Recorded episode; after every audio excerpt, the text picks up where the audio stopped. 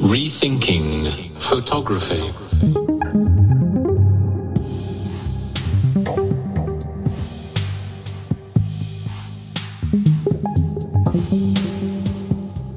Ja, ganz herzlich willkommen zu einer neuen äh, Episode meines Sonderpodcasts Düsseldorf Foto Plus meets Fotografie neu denken. Mein Name ist Andy Scholz. Ja, seit dem 13. Mai findet in Düsseldorf die Biennale for Visual and Sonic Media Düsseldorf Photo Plus in Düsseldorf statt. Und das Ganze geht noch bis zum 19. Juni. Ja, meine Interviewpartnerin heute ist Dr. Anja Schürmann vom Kulturwissenschaftlichen Institut in Essen. Das Interview mit Dr. Anja Schürmann führte ich am 25. April 2022. Herzlich willkommen, äh, liebe Anja Schürmann. Ich erreiche Sie zu Hause in Düsseldorf. Viele Grüße nach Düsseldorf. Ja, schöne Grüße von Düsseldorf nach Essen. Ich freue mich dabei zu sein. Ja, wollen wir ein bisschen was über Sie erfahren? Meine Lieblingsfrage als erstes äh, immer gerne. Wie sind Sie denn zur Fotografie gekommen? Ich bin zur Fotografie gekommen, ähm, 2009 war das. Und das war eine Ausstellung, ähm, die von Absolventen, Fotografieabsolventen der FH Dortmund in Düsseldorf in einem alten Kino ähm, gestaltet wurde. Die hieß I Object. Und ähm, Michael Englert, äh, ein Freund von mir, hat mich gefragt, ob ich die Texte dazu schreiben wollen würde. Also er hat wirklich verschiedene äh, Kommilitonen angefragt, neue Perspektiven zur Porträtfotografie dort äh, präsentieren zu können. Und ich habe wirklich alle Texte geschrieben. Also sowohl irgendwie Einzeltexte als eben auch die Texte, die so ein bisschen allgemeiner über das Thema informieren. Und das war für mich der Startpunkt. Das Gute war, dass die Fotografinnen, die in der Ausstellung waren, ähm, mich danach immer weiter gefragt haben, irgendwie für sie Texte zu schreiben, für ihre Abschlussarbeiten, aber dann auch für ihre professionelleren Arbeiten. Und so hat sich das quasi so ein bisschen organisch, ohne dass ich irgendwie groß was dazu ähm, tun musste, weiter durch meine ja, professionelle Laufbahn geschlängelt. Und 2014 war dann eben auch der Punkt, wo ähm, das Fotobuchmuseum dazu kam. Da bin ich so ein bisschen zum Fotobuch gekommen äh, durch äh, Markus Schaden und Fred Lesmy und deren Team in Köln. Die haben ja dieses große, fast utopische Projekt geplant und dann auch realisiert, ein äh, Museum für Fotobücher in Köln-Mühlheim in einer alten Lagerhalle äh, entstehen zu lassen. Und das war eben mit sehr viel ehrenamtlicher Arbeit verbunden. Und ich äh, war eine der ehrenamtlichen äh, Mitarbeiterinnen dort. Und eine andere, glaube ich, ziemlich wichtige ähm, Sache war dann noch 2016, als ich quasi diese ganzen Texte für alle möglichen Leute geschrieben hatte, ähm, hatte ich genug Texte zusammen, um mich zu bewerben bei CU Berlin. Die haben ja diesen Talent äh, Award für Theorietalente. Und ähm, ja, ich wurde ausgewählt und konnte eben eine, eine Publikation zusammen mit einer Fotografin ähm, ähm, gestalten und eine Ausstellung. Und das äh, hat, glaube ich, noch so ein bisschen mehr Sichtbarkeit auf mich und meine Arbeit gelenkt, weswegen dann auch andere Leute auf mich zugekommen sind. Das äh, ist, glaube ich, so ganz grob mein Weg. Und wo sind Sie jetzt tätig im Moment? Also gerade bin ich ähm, ähm, am, am KWI angestellt und äh, als Kunsthistorikerin auch am KWI angestellt. Und äh, das KWI, äh, das muss man immer so ein bisschen erklären. Das KWI ist nämlich ein Institute for Advanced Studies, also ein reines Forschungsinstitut, wo eben vor allem ja interdisziplinäre Kulturwissenschaft betrieben wird. Und das heißt konkret, dass äh, wir Geisteswissenschaften letztendlich in ihrer Komplexität ausstellen wollen und ähm, ja uns eben auch mit der Wissenschaftlichkeit ähm, an sich beschäftigen. Also wir wollen zum Beispiel vermitteln, dass äh, also wie Wissenschaften arbeiten, wie Wissenschaften sich selbst verstehen, dass Fakten produzieren gar nicht primär unser Job ist, ähm, wie ja in der Pandemie häufig quasi an uns herangetragen wurde. Fakten sind ja letztendlich immer sehr kurze Informationseinheiten ähm, und wenn ich eine Definition wagen würde, wie sich Wissenschaft versteht oder wie wir Wissenschaft verstehen, dann würde ich sagen, dass ähm, Wissenschaft eben rational überprüfbare Verfahren zur Genese von Wissen produzieren und entwickeln. Und diese Verfahren sind eben relativ unabgeschlossen und müssen das auch sein und müssen immer wieder überprüfbar und äh, revidierbar in diesem Sinne sein. Also Wissenschaft ist quasi keine Problemlösungsinstanz, irgendwas, das man anrufen kann, äh, wenn man nicht mehr weiter weiß. Ähm, wir verstehen uns eben als eine äh, ja, geisteswissenschaftliche Entität, die eben Probleme aus auch Gewissheiten erstmal entstehen lässt, die Probleme quasi schafft.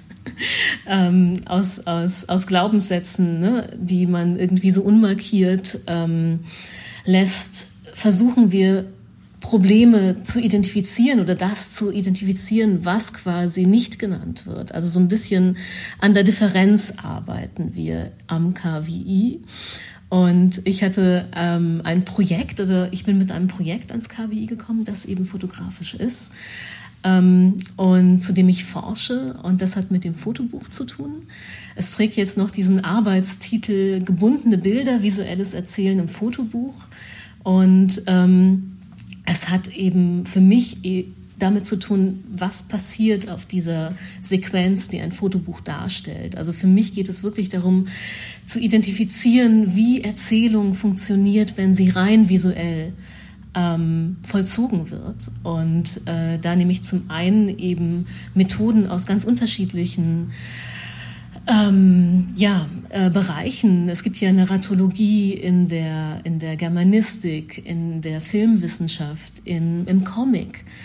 Und ich versuche genau diese, diese, diese Theorien quasi interagieren zu lassen mit dem, was das Fotobuch bietet, also visuell oder was die Fotografie bietet.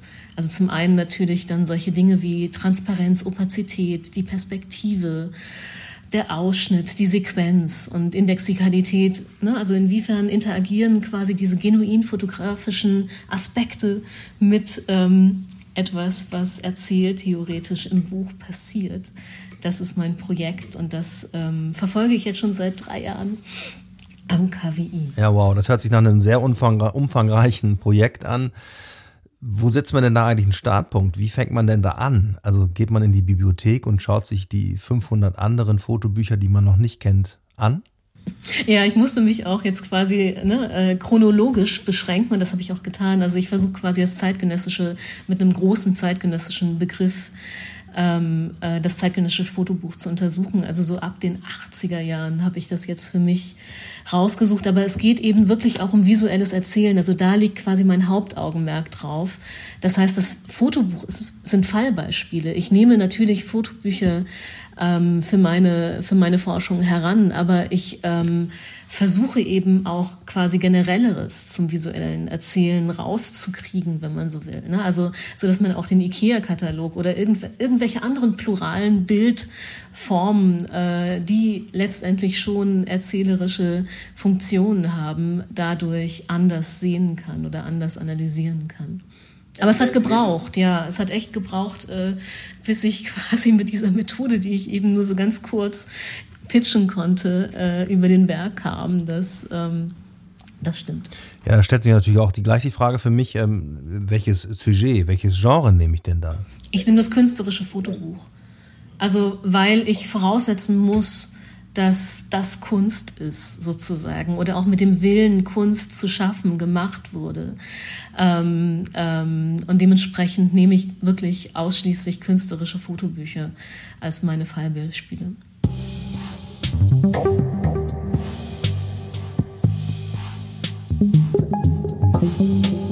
Dann ist die Auswahl der Bücher, mit denen Sie sich beschäftigen, zunächst einmal subjektiv. Ja, die ist subjektiv, aber ich äh, glaube schon, dass ich sozusagen, also vor allem interessieren mich eben Bücher, wo gar nicht so viel Text drin ist. Ne? Also die dann wirklich sozusagen mit den einzelnen Seiten visuell äh, äh, den Anspruch haben, äh, eine Verbindung zu schaffen, eine Sequenz, irgendetwas, was sich quasi auch ausschließlich über das Bild vermitteln lässt.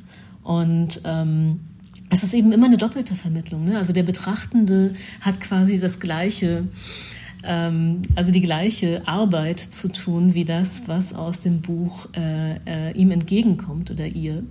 Dementsprechend interessieren mich eben auch diese Wechselwirkungen. Was kriegt man aus dem Buch für Informationen und wie muss man sie ergänzen, wie muss man sie weiterdenken, wie muss man sie äh, vervollständigen. Und das Fotobuch ist einfach theoretisch komplett unterreflektiert in der ähm, Fotolandschaft, wie Jörg Kolberg das immer so schön nennt, ne? Fotoland.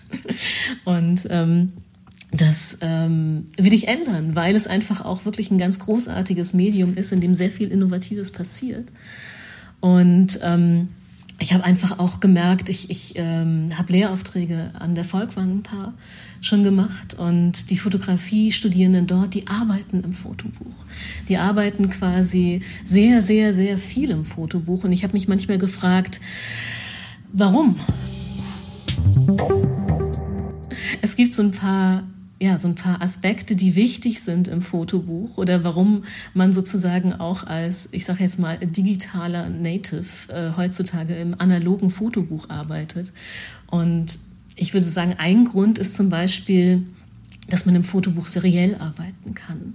Also man hat eine geschlossene Buchform und dadurch auch eine, eine Closedness, die aber dann doch diese viel beschworene Bilderflut so ein bisschen kontrollierbar macht ne, und beherrschbar erscheinen lässt, aber nicht desto trotz äh, über das Einzelbild hinausgeht. Ich glaube, das ist ein ganz, ganz wichtiger Grund. Und ein anderer Grund ist, äh, dass eben, ähm, ja, dass es dass das Buch eben auch die Möglichkeit gibt, weil es eben auch andere Materialien beinhalten kann, ähm, mit Texten und anderen Perspektiven auf etwas zu gucken, was als Dokumentarfotografie im Einzelbild eben ja so seit den 70er Jahren nicht mehr funktioniert oder stark kritisiert wurde von, von Martha Russler und Alan Sekula zum Beispiel, dass man eben das im Buch kann und dass das Buch eben zulässt, postdokumentarisch zu arbeiten, wenn man, wenn man so will. Und was, glaube ich, auch ein Grund ist, ist, dass es sowohl faktisch als auch fiktiv ist irgendwie. Ne? Als Betrachtender bist du zum einen irgendwie intrinsischer Teilnehmer und zum anderen externer Beobachter von dem, was da vor sich geht. Und es hat eben auch die größten Möglichkeiten der Kontrolle, wenn du als, als künstlerisch arbeitender Fotograf ähm, ja alle Prozesse kontrollieren möchtest, was ich sehr gut nachvollziehen kann, dann ist das Fotobuch durch die Digitalisierung eben auch ein sehr gutes Medium, in dem du arbeiten kannst. Kann man dann so eine These aufstellen, ähm, dass das Fotobuch quasi das Gegenteil ist von einer immer weiter anschwellenden digitalen Bildkultur? Also wirklich nicht notwendigerweise, weil es wird natürlich auch Digitalität ähm, thematisch äh, im Fotobuch. Ne? Also es gibt Fotobücher, die arbeiten ganz stark mit, mit Überwachungskamerabildern zum Beispiel. Es gibt Fotobücher, die arbeiten ganz stark eben auch mit digitalen ähm, Sequenzierungsmöglichkeiten. Ne? InDesign als Methode habe ich mal einen Aufsatz von mir genannt, weil InDesign auch, auch als Sequenz ähm, äh, Tool ist nichts, was man aus dem Fotobuch rausrechnen kann. Ne? Und äh, dementsprechend würde ich das auf keinen Fall irgendwie so, so äh, konträr gegeneinander setzen. Aber es ist natürlich etwas, was ähm, als Objekt analog funktioniert. Und ich habe auch wirklich es gibt da auch Interviews mit, mit, mit Michael Mack und mit anderen Fotobuchverlegern, die wirklich versucht haben, digitale Fotobücher zu produzieren und quasi das E-Fotobuch ähm, ja, nochmal neu äh, denken zu können. Und die haben alle mehr oder weniger aufgegeben. Die haben alle diese Sparten äh, eingestellt und diese Versuche unterbrochen, weil es ähm, nicht funktioniert hat. Also weil genau diese, diese, diese ja, diese haptische Qualität und eben auch das, was wir gelernt haben am Buch zu performen. Ähm, dieses Lesen von links nach rechts und dann eben auch die, die intime, ich sage immer die Nahsicht, ne, die man dann hat zwischen, zwischen Buch und äh, Mensch, dass das etwas ist, was in der Rezeption von Fotografie äh, gewollt wird im Fotobuch. Das heißt, ähm, das muss man dann auch als einzelnes Kunstwerk quasi betrachten. Total. Also, also zum Beispiel Christopher Williams, ne, der hat häufig quasi ähm, Leerseiten zwischen seinen Bildern. Und die Zeit, also es gibt da in der Literaturwissenschaft diesen, diesen Unterschied zwischen der Erzählzeit und der, und der erzählten Zeit. Ne? Und die Zeit des Blätterns sozusagen ist dann natürlich eine andere. Die Erwartungshaltung steigt, die Erwartungshaltung, mit der Erwartungshaltung wird ganz bewusst gespielt in, in Fotobüchern, die eben nicht äh, ja, jede Doppelseite quasi bedruckt ähm, hält. Es gibt noch ganz andere, ähm, ganz andere in ja, in, in, also, also Möglichkeiten quasi, das Fotobuch zu nutzen, äh, jenseits der Fotografie. Und ähm, wie gesagt, das, das, das, das ist auf jeden Fall ein Objekt, das nicht nur aus Fotografien besteht. Habe jetzt äh, letztens erst in einem Gespräch äh, äh, erfahren und mir wurde das erst bewusst, dass die Fotografie äh, erst vor kurzem, das ist noch nicht mal 20 Jahre her, erst als Quelle, als relevante Quelle im wissenschaftlichen und im historischen Kontext genutzt wird. Ja, das ist, das ist wirklich so. Und das, da merkt man wieder, dass Fotografie einfach nicht nur ein kunsthistorisches Betätigungsfeld ist. Ne? Also dass Bilder quasi in ganz, ganz unterschiedlichen oder Fotografien in ganz unterschiedlichen Kontexten existieren und auch eine Existenzberechtigung haben. Ne? Dass die Geschichte Fotografien eher als Dokument untersucht, die Soziologie eben als Darstellungsform sozialer Prozesse. Die Medienwissenschaft, die bezieht sich natürlich dann eher auch auf den medialen Charakter von Fotografien. Und so hat die Fotografie quasi in ganz, ganz vielen Disziplinen eine gewisse Relevanz. Ähm, oder ich meine, man könnte es auch noch so ein bisschen weiterdenken und das Fotografische quasi von der, ähm, ähm, ja, von der klassischen Vorstellung von Fotografie ablösen, dann findet man das Fotografische auch in Röntgenaufnahmen ne, oder bildgebenden Verfahren in der Medizin. Und die müssen ja auch als Bilder in irgendeiner Form interpretiert werden. Deswegen finde ich es auch sehr, sehr schade, dass das gar nicht institutionell möglich ist in dem Sinne, weil es ja sehr, sehr wenig ähm, Professuren gibt, die sich der Fotografie widmen als theoretische und interdisziplinäre Entität. Also ich kenne jetzt nur Steffen Siegel in Essen, bei dem ich habilitiere. Und ähm, ja, ansonsten gibt es da wirklich kaum Möglichkeiten. Und das ist einfach strukturell und institutionell sehr, sehr schade, finde ich. Ähm, weil, wie gesagt, die Fotografie darf eben auch nicht nur als Kunst, ich mache es jetzt eben auch, ich lese sie auch als Kunst und ich interessiere mich auch vormals für äh, künstlerische Fotografie, aber sie darf das nicht äh, ausschließlich bleiben. Ja, und tatsächlich ist es ja so, dass die eine Professur, die Hertha Wolf jetzt in Köln hatte, soweit ich informiert bin, tatsächlich gestrichen ist. Das heißt, wir haben jetzt tatsächlich nur noch die eine von Steffen Siegel in Essen am, an der Folkwang-Universität. Also es gibt natürlich trotzdem ähm, Professoren, die Fotografie machen Bernd Stiegler, Peter Geimer, aber ihre Denomination, also quasi die Art, wie die Professur heißt, ähm, ist eben ein anders. Ne? Also sie ist sozusagen nicht der Fotografie gewidmet und die machen es trotzdem. Die machen dann trotzdem irgendwie auf ihrer literaturwissenschaftlichen oder bildwissenschaftlichen Professur Fotografie. Und das ist ja auch sehr, sehr gut, dass sie das tun.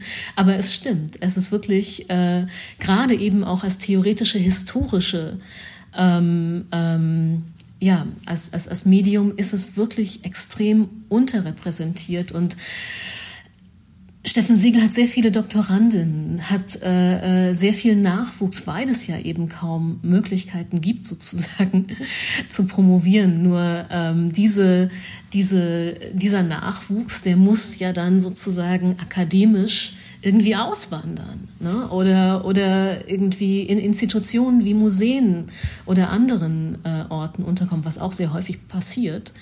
Ähm, aber ich finde es immer schade, dass, dass die Leute, die dort irgendwie oder die generell äh, sehr stark an der Fotografie interessiert sind, ähm, ja, keine Möglichkeit haben, ihr Auskommen damit irgendwie zu äh, generieren.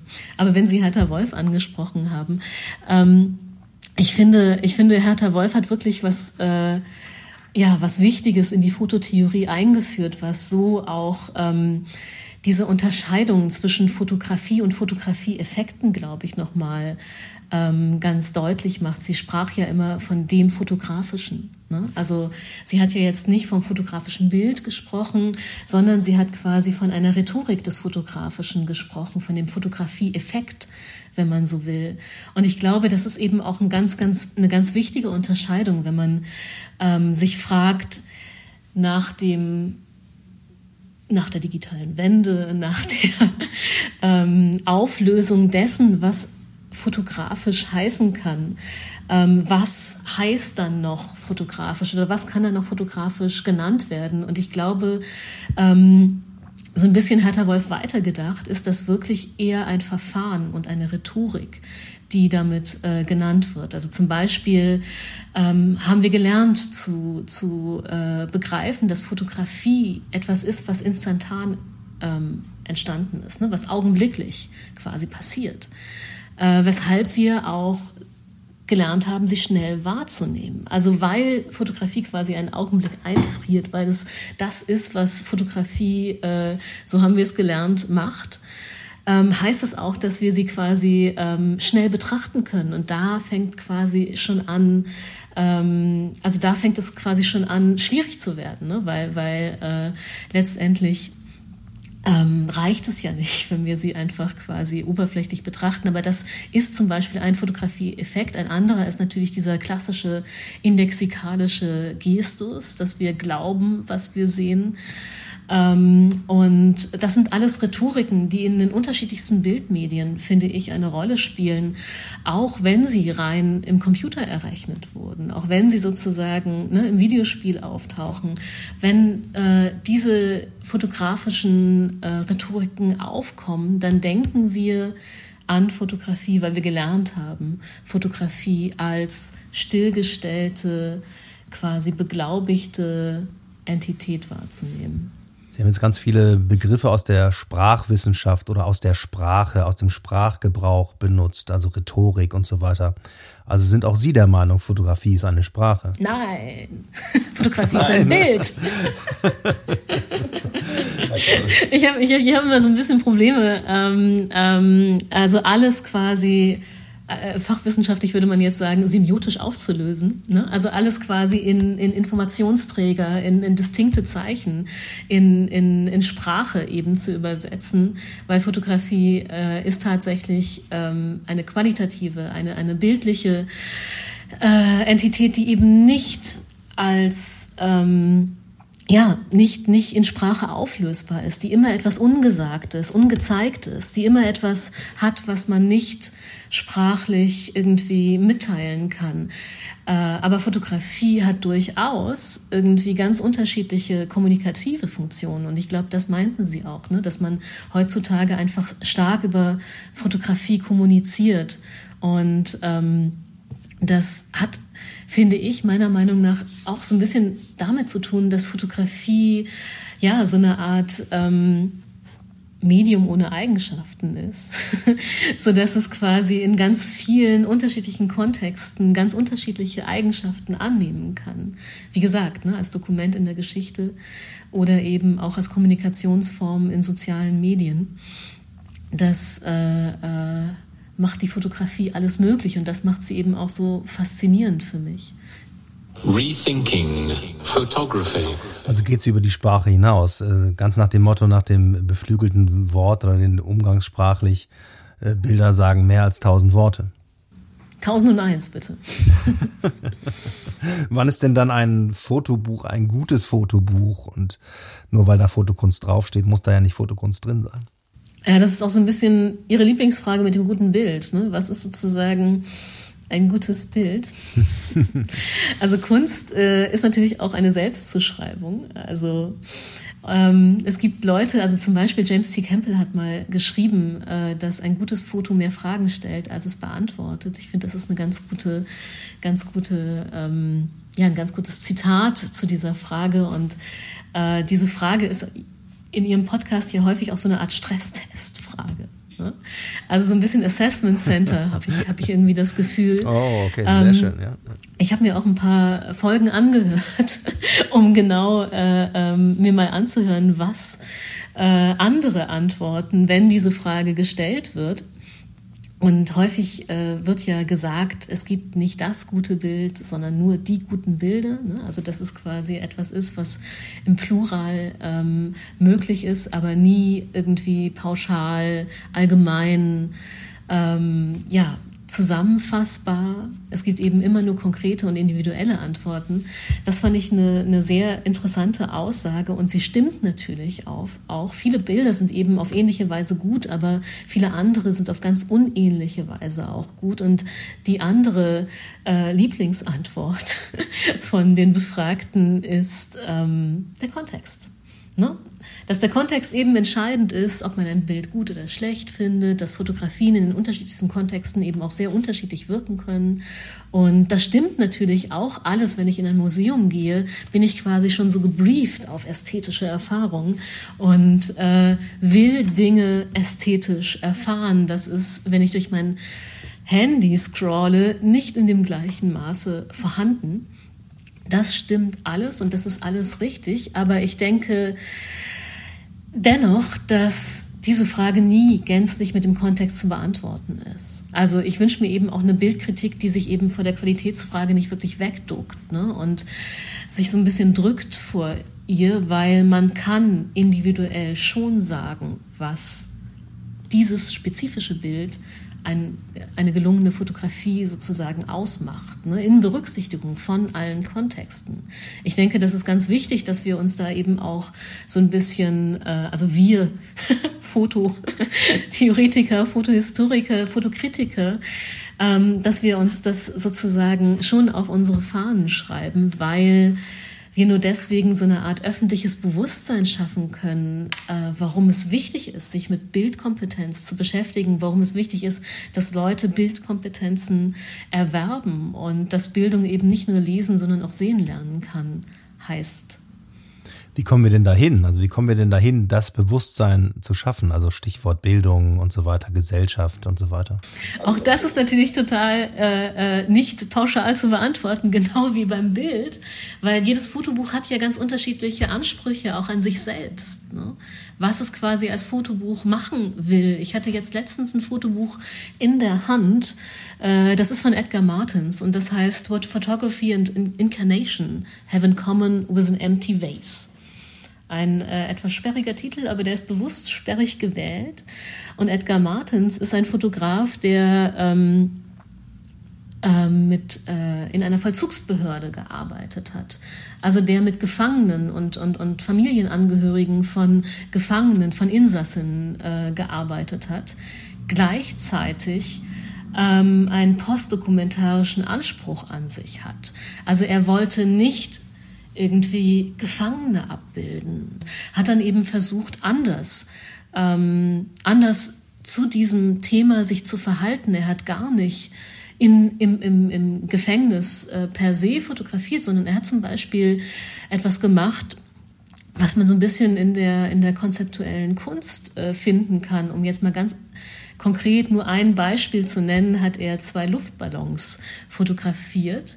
Und diese Luftballons ähm, sind Medien gewesen, die er ähm, von dem Insassen zu seinen Familienangehörigen transportiert hat. Sprich, ähm, weil sie ihn nicht besuchen konnten, hat er ähm, also, also hat dann quasi der Gefangene sein, sein Atem in den Luftballon geblasen, hat ihm den, dem Fotografen dann mitgegeben und der hat ihn dann quasi aus dem Gefängnis rausgenommen. Und dadurch wird so viel aufgerufen. Also zum einen, was kann man reinbringen, was kann man rausnehmen aus solchen Einrichtungen, was ist Präsenz, ne? was heißt sozusagen äh, eine, eine Art von Anwesenheit. Das ist jetzt wirklich nur ein ganz, ganz kleines Beispiel, aber das fand ich dann in diesem Kontext eine gelungene ähm, äh, Auseinandersetzung mit dem Anspruch, den der Fotograf eben an dieses Fotobuch hatte und aber auch dem thematischen Rahmen, in dem er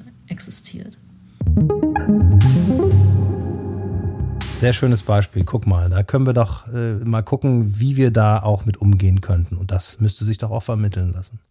Also ich glaube, ganz wichtig ist einfach, sich einzugestehen erstmals, dass wir in einer visuellen Kultur leben. Ne? Und dass, dass es eben auch Zeit ist, genau dieses, dieses, dieses äh, Faktum ernst zu nehmen. Also wir, wir kriegen ja ständig unsere Informationen mit und durch Bildern und deswegen sollten wir eben auch lernen, sie, und jetzt sage ich es auch, zu lesen. Ähm, obwohl natürlich Betrachten und Lesen quasi noch was völlig anderes ist. Aber deswegen sollte, sollte eben auch das Bewusstsein, ich glaube, man braucht beides. Man braucht individuelle pädagogische Ansätze, aber eben auch ein größeres gesellschaftliches Bewusstsein, dass Bildung, egal auf welcher Stufe, nicht ausschließlich textbasiert sein kann. Das nennt man ja dann irgendwie Visual Literacy. Und ähm, das ja, wäre dann eben etwas, was so ein bisschen Antworten auf die Frage gibt, wie Bilder agieren, wie sie argumentieren und, und wie sie reflektieren und damit eben auch, welche rhetorischen Strategien werden von den Machern und Mittlern eingesetzt, die Bilder in Auftrag geben und publizieren. Also das betrifft ja alle Bilder, nicht nur Kunstbilder. Und ähm, das wäre etwas, was eben diese, äh, ja, diese Bildkompetenz zu leisten hätte. Und ich glaube, wenn man beides, also wenn man sowohl irgendwie ähm, so ein bisschen politisch und eben auch an den Bildungsinstitutionen ansetzt, als auch ganz am Objekt, also an der Fotografie selbst ansetzt, wäre schon viel gewonnen. Horst Bredekamp hat mal bei Deutschlandfunk Kultur eine, eine, eine, eine Reihe gehabt, wo er quasi, ich glaube, einmal die Woche oder alle zwei Wochen relativ regelmäßig, gibt's nicht mehr leider, äh, ein aktuelles äh, journalistisches Bild besprochen hat. Und das war zum Beispiel ein wirklich sehr eine sehr gute Art, damit umzugehen. Und äh, ja, dementsprechend ähm, wünsche ich mir mehr solche Formate, aber bin zum Glück eben auch in einer Position, wo ich so ein bisschen daran arbeiten kann. Tatsächlich darf ich am äh, KWI einen neuen Schwerpunkt installieren und der heißt Visual Literacy.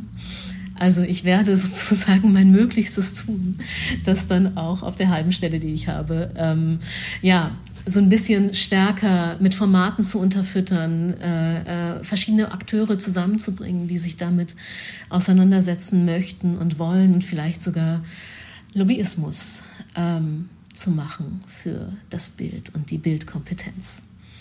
Rethinking Photography. Ja, da kommen wir wieder auch zu einem äh, Gedanken, einem Lieblingsgedanken von mir, nämlich, dass die Fotografie immer noch nicht da angekommen ist, wo sie sein sollte. Und ist das dann ein politisches, ein gesellschaftliches Problem oder liegt es an dem Medium selbst? Vielleicht alles drei. Also letztendlich hat es institutionelle Probleme, Fotografie hatte lange Zeit äh, Schwierigkeiten, ähm, ihre künstlerischen Aspekte offensiv ähm, nicht nur von sich zu, zu ähm, beglaubigen, sondern eben auch von der Fachwissenschaft anerkannt zu wissen, also von den Kunstinstitutionen. Das passierte ja erst in den 70er Jahren, wenn man so will. Und ähm, dementsprechend war Fotografie als Kunst in der Kunstgeschichte, auch in meiner Ausbildung, immer noch total stiefmütterlich ähm, vorkommen, ne? weil es gab genug andere Kunst. Es gab Jahrhunderte alte Kunst. Es gab ganz, ganz, ganz viel Kunst und Fotografie kam da gerade erst ein bisschen neu dazu und äh, hatte noch nicht, also und ich meine jetzt tatsächlich ähm, personell. Ne? Es gab noch gar nicht so viele Leute, die sich historisch, theoretisch, wie auch immer mit Fotografie befassten im Kunstkontext. Und die Kunstgeschichte war dann noch eine der, der wenigen äh, Disziplinen wissenschaftlicher Art, die sich mit der Fotografie befasst haben. Fragen Sie die Geschichtswissenschaft, ne? fragen Sie die Soziologie, fragen Sie andere Medien, wo Fotografien eben auch eine starke Rolle spielen könnten. Das äh, passierte dann eben auch erst nachher, medienwissenschaftlich äh, ist einiges passiert, aber auch diese Ausdifferenzierung ist eben etwas, was zu dieser Zeit überhaupt erst stattfand. Medienwissenschaft ist ein sehr junges Fach.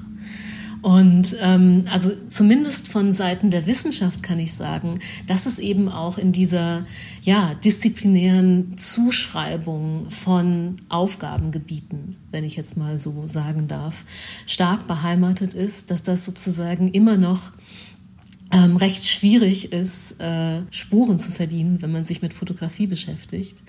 Und gesellschaftlich ist es natürlich eben auch diese Demokratisierung des Mediums, wenn man so will, die ähm, ja gute Seiten hat, aber auch schlechte Seiten. Also die guten Seiten, ähm, also einfach die Tatsache, dass heute jeder Fotografien macht, dass jeder ein Smartphone hat, dass jeder sozusagen über Fotografie ganz unterschiedliche Dinge macht, kommuniziert, äh, ja, unterschiedlichste ähm, Bedürfnisse befriedigt. Ähm, das, hat, das hat sehr, sehr gute äh, äh, Effekte. Fotografie ist quasi als Medium, hat kaum Schranken. Ne? Also ich merke das eben auch immer mit Studierenden. Man, man hat einen sehr leichten Zugang, wenn man mit Studierenden über Fotografie redet oder generell auch mit Menschen auf der Straße. Fotografie ist sozusagen jetzt kein Highbrow-Medium, ne?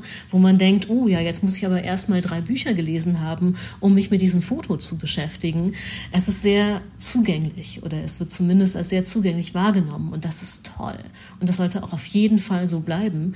Es heißt aber auch, dass es manchmal ja so ein bisschen abgetan wird oder zumindest als nicht dieses auch sehr informierte und gestaltete Medium begriffen wird, das eben auch Zeit in der Betrachtung braucht, ähm, dass es sein kann wenn es eben auch um gute Fotografien oder ähm, valide Fotografie oder gut informierte Fotografie geht. Ne? Dass, dass dieses erlernte Verhalten mit Fotografien irgendwas zu machen auch Rückwirkungen hat auf Fotografie als Kunst.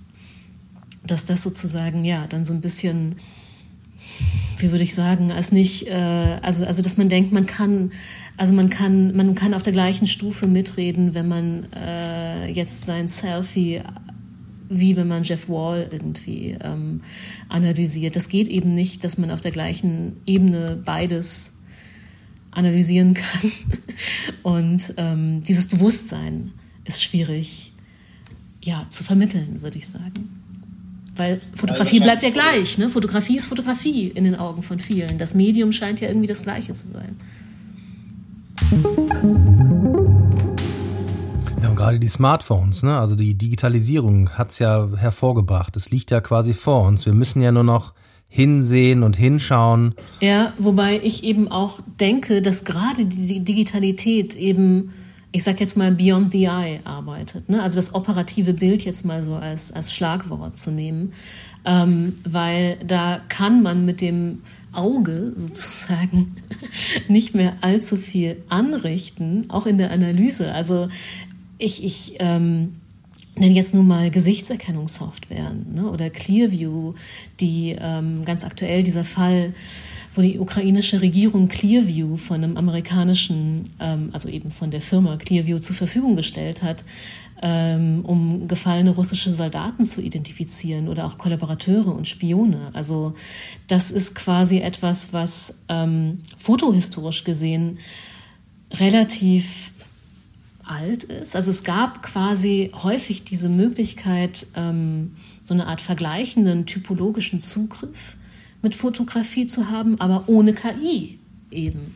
Und eine Gefahr sehe ich auch in dieser Hinsicht, dass eben diese physiognomische Forschung, die im 19. Jahrhundert existierte, weißt wo Francis Galton das Gesicht von typischen Verbrechern identifizieren wollte anhand von Fotografien, äh, jetzt so eine Art technisches Update erhält. Ne? Also Typisierungen sind ja letztendlich immer Vergleichshandlungen. Also etwas Qualifiziertes wie ein Bild wird in etwas Quantifiziertes, also was Errechenbares, äh, verwandelt. Und das ist erstmal eine, eine logische Operation, die nicht ähm, geht, wenn man so ein bisschen will. Und diese ganzen Fragen der operativen Bilder finde ich eben, wenn es um digitale Fotografie geht oder um digitale Bildphänomene heutzutage sehr, sehr spannend, weil wir uns wirklich die Frage stellen müssen, ob wir es wollen, anhand unseres Gesichtes nicht nur jederzeit rekonstruierbar, sondern eben auch find- und identifizierbar zu sein.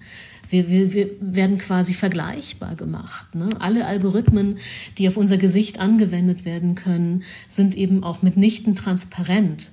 Äh, sie werden ja quasi als Geschäftsgeheimnis angesehen. Und auch wenn sie Strafvollzugsbehörden in der USA ähm, verwendet also von Strafvollzugsbehörden in den USA verwendet werden, weiß man immer noch nicht, wie diese Algorithmen eigentlich funktionieren.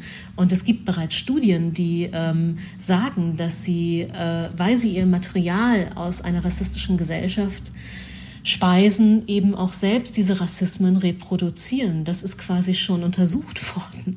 Also das sind alles diese Punkte, die äh, ja eben jenseits der eigenen Anschauung äh, vor sich gehen und wo ich äh, einen, einen sehr guten Buchtipp habe. Operative Porträts von Roland Meyer. Bitte alle durchlesen. Grüße Roland. Ähm, aber das ist quasi etwas, wo ja das ähm, Auge äh, äh, nicht genug ist oder die eigene Anschauung. Und das ist eben auch was, was wir uns immer wieder verdeutlichen müssen, wenn es um digitale Bildphänomene gibt, dass das eigene Selfie, das man auf Facebook postet, eben verwendet wird von unterschiedlichen Parteien, die du nicht kontrollieren kannst. Ja, absolut. Interessantes Phänomen, dass wir die Kontrolle insofern vielleicht verloren haben. Und das ist auch quasi ein digitales Bildphänomen. Ich weiß nicht, ob, ob Ihnen der Begriff ähm, Kontext Collapse und strukturelle Dissonanz so ein bisschen was sagt. Das meint mehr oder weniger ja so eine Art irritierenden Effekt ähm, sozialer Medien und ihrer Öffentlichkeit. Also es geht im Wesentlichen darum, dass in dieser Öffentlichkeit quasi ein spezifischer Inhalt, also der Krieg gegen die Ukraine, auf Plattformen geteilt werden, die letztendlich gar nicht dafür geeignet sind. Zum Beispiel TikTok Ne? Also das führt eben dazu, dass man extrem ernste und oft recht schreckliche Dinge auf eine Art und Weise verarbeitet bekommt und präsentiert bekommt, die für unernste Inhalte so ein bisschen ähm, entworfen worden ist. Und ich denke, das ist quasi auch dieser Effekt, der beim Doomscrolling, ähm, also bei diesem sogenannten Doomscrolling irgendwie eine, eine Rolle spielt. Unsere emotionalen Reaktionen haben eben nicht nur damit zu tun, was wir als Nachrichten konsumieren, sondern auch, wo wir was als Nachricht aufbereitet bekommen. Und zumindest für mich war das irgendwie eine wichtige ähm, Erkenntnis, das zu unterscheiden, dass es eben nicht nur an der Nachricht, sondern auch an der Art der Nachrichtenübermittlung liegt, warum ich auch dieses Doomscrolling oder diese, diese depressiven Effekte des Doomscrollings kennengelernt habe. Man hat ja da auch ganz unterschiedliche Montagestrategien und auch Montage-Templates, sage ich jetzt mal. Also Dinge, die schon in der App vorinstalliert sind, die man eben auf sein Video anwenden kann. Und das ist natürlich etwas, was äh, ähnlich wie ein Tweet 160 Zeichen hat, ne, was dem Inhalt nie gerecht werden kann. Ähm, beziehungsweise, weil das, es kommt einfach dann zu Dissonanzen, ne, zu, zu einer ähm, zu einem Kontrast zwischen dem, was ich sehe und wie ich es quasi aufbereitet bekomme. Und das ist also für mich sowohl bei Twitter als auch bei, bei TikTok oder bei anderen sozialen Medien eben immer so einen starken Kontrast ähm, ähm, ja, zwischen Inhalt sozusagen und Form. Auch äh, weil man dann einfach wegwischen kann ne? und, und gleich die nächste das total entkontextualisierte andere Interior-Foto hat oder wie auch immer. Liebe Frau Schirmann, herzlichen Dank für all diese vielen inspirierenden Gedanken. Viele davon haben mich zum Denken angeregt, auf jeden Fall, zum Neudenken angeregt und die würde ich gerne noch an anderer Stelle vertiefen. Eine letzte Frage möchte ich da noch zu stellen jetzt zum Festival Düsseldorf Foto Plus, nämlich, was erwarten Sie denn von so einem Festival? Wie jetzt in Düsseldorf? Für mich sind Festivals vor allem wichtig, äh, oder für mich ist an Festivals besonders wichtig, die fotografische Infrastruktur so ein bisschen der Stadt kennenzulernen. Also die Orte tatsächlich highlighten zu können, ähm, die eben auch jenseits des Festivals die fotografische Infrastruktur einer Stadt ausmachen. Und in Düsseldorf gibt es eben viel mehr fotografische Infrastruktur, als man gemeinhin denken würde. Ähm, ich, ich kann dann zum Beispiel mal ein Beispiel nennen, was ähm, ja meiner Meinung nach noch sehr unterrepräsentiert ist in der öffentlichen Wahrnehmung, aber was als Ort seit zwölf Jahren sich ausschließlich dem fotografischen Medium widmet. Und das ist wirklich der einzige Ort äh, in Düsseldorf, wo das passiert. Das ist das äh, Walzwerk Null von Dirk Rose geleitet. Und ähm, das ist ein relativ kleines, sind zwei kleine Räume in Reisholz. Das ist nicht groß und das ist auch nicht irgendwie fancy. Reisholz ist kein besonders äh, reicher Stadtteil.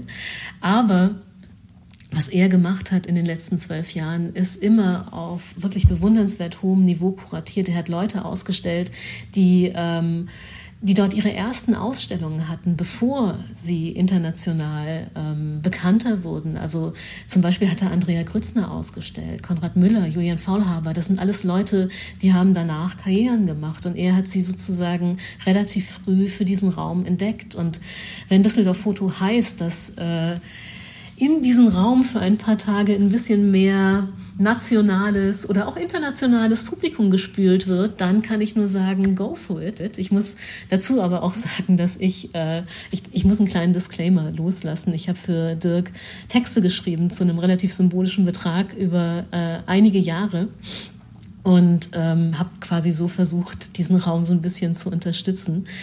Aber deswegen ist es eben auch immer in Festivals wichtig, dass man die Stadt nicht als riesigen Messestand begreift, ne, wo man Teilnahmegebühren erhebt, die sich die Fotografieorte nicht leisten können. Äh, denn jedes Festival basiert eben genau auf diesen Orten. Sehr schönes Schlusswort. Das Festival und seine Orte. Das Festival lebt quasi nur von seinen Orten. Sie sind selber Teil einer Veranstaltung, die Sie jetzt gerne kurz vorstellen können. Dankeschön. Also die Veranstaltung, die ähm, ich mit anderen im Rahmen äh, von Düsseldorf Foto Plus organisiert habe, heißt Fotografie als Politik der Bilder. Und es geht am 22.05. von 12 bis 15 Uhr im FFT Düsseldorf darum, dass man unterschiedliche Herangehensweisen an politische Bilder, Protestfotografie kurz in zehnminütigen Inputs äh, äh, vorstellt, aber dann vor allem eben auch mit dem, also wir haben einen großen runden Tisch, also mit den, mit den Leuten, die kommen, ganz niedrigschwellig bespricht, die können auch Material mitbringen. Es geht quasi um eine gemeinsame Bilder, und jetzt sage ich wieder das Wort Lektüre, und ähm, einfach die Frage, was heißt äh, Protestfotografie heute? Also es gibt ja zum Beispiel den Fall, dass ähm, der Screenshot eine völlig neue Relevanz in der Protestfotografie eingenommen hat, weil man durch den Screenshot eben Metadaten verunklärt ne, oder die löscht. Und dass das quasi für die Nachverfolgbarkeit von äh, BildautorInnen extrem äh, wichtig ist, äh, dass das passiert. Solche und andere Themen werden wir vielleicht am 22.05. besprechen und jeder ist sehr, sehr herzlich eingeladen. Ich mache es nicht alleine, ich mache es mit Arno Giesinger, mit Jan Lehmitz, mit Oliver Sieber und Katja Stucke im FFT.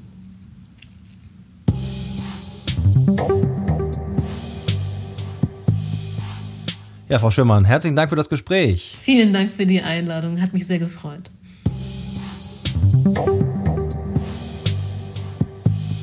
Rethinking Photography. Ja, wer mehr wissen will über das KWI in Essen, über das Kulturwissenschaftliche Institut in Essen, der kann sich informieren unter www.kulturwissenschaften.de. All diese Informationen sind selbstverständlich wie gewohnt in den sogenannten Show Notes zum Anklicken aufbereitet, genauso wie der Link zum Festival www.düsseldorffotoplus.de. Ja, das war jetzt, äh, glaube ich, die längste Episode meines Podcasts Fotografie neu denken. Normalerweise versuche ich das immer so 40 Minuten, 45 Minuten maximal. Jetzt sind wir bei 48 Minuten. Aber ich glaube, es hat sich gelohnt. Und ich hoffe, Sie bleiben mir gewogen und hören wieder rein, wenn es wieder heißt. Fotografie neu denken. Der Podcast. Rethinking Photography.